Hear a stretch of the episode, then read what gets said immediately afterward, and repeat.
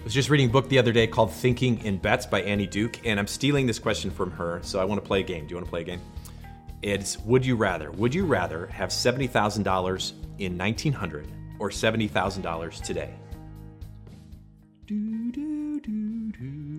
Okay, I'm not going to go through the whole thing, but you've got your idea, and you're thinking, oh, this is a trick question. I'm going to pick $70,000 in 1900. That's what a lot of people do because the average salary in 1900 was 450 bucks.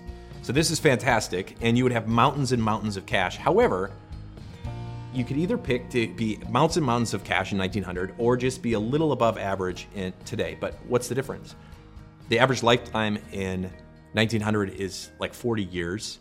You don't have that computer that's in your pocket. You don't have penicillin, and you don't have like the ability to go and visit and go on these awesome vacations like you do today. So, which would you rather have now? Normally we would say to ourselves the thing that makes me happy is if i just have you know certain things or i get a certain way. We talked about that like these bridges and trying to get over there. But here's the problem that uh, there's a researcher i can't pronounce her name actually practiced and i couldn't i still couldn't get it. So she did research that said we 90% of our happiness does not come from the stuff we have. That's only about 8 to 10% 90% of our happiness comes from comparing ourselves to others and that kind of works for a while right? It does work for a while. You've got you've got more than someone else. You feel good about yourself. You just want to be a little bit better than someone else a little bit smarter a little bit prettier have a little bit more stuff. But if you think about it how hard is it to find someone who's got better or nicer stuff than you do? It's not hard.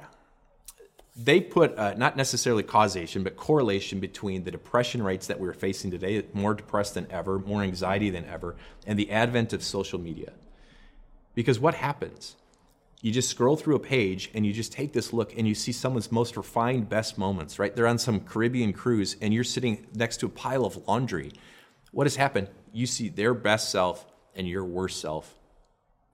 It was either Theodore Roosevelt or a bumper sticker on a Ferrari that said this Comparison is the thief of joy. So, what do we have to do?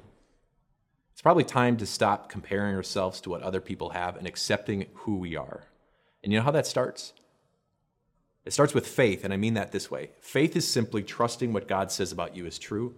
And here's what God says about you in 1 John 3 1. See what great love the Father has lavished on us that we should be called children of God. That's what God says about you. You are already accepted, you are already enough. You don't have to worry about what the world is doing. God says, this is just right and find joy in that. Let's pray. Uh, dear Jesus, there are so many people that seem to have more gifts than we have, more money than we have, more stuff than we have, and it can kind of sink us down into this hole of depression. Instead, pull us back up and stop chasing these fleeting things, but instead find joy and contentment and who you say we are, and help us to trust completely what that says that we are not only accepted, but we are your children.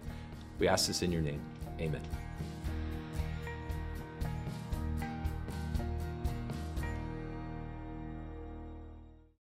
Hey everyone, Pastor Mike here with Time of Grace. Uh, thank you so much for checking out our podcast, and we'd love for this podcast to be a blessing to you in the days to come. So if you could share this podcast, subscribe so that every episode ends up in your feed, or just leave us a review, we would love more and more people to hear this message so that their lives can be surrounded and blessed by the grace of God. Thanks again, and have a wonderful day.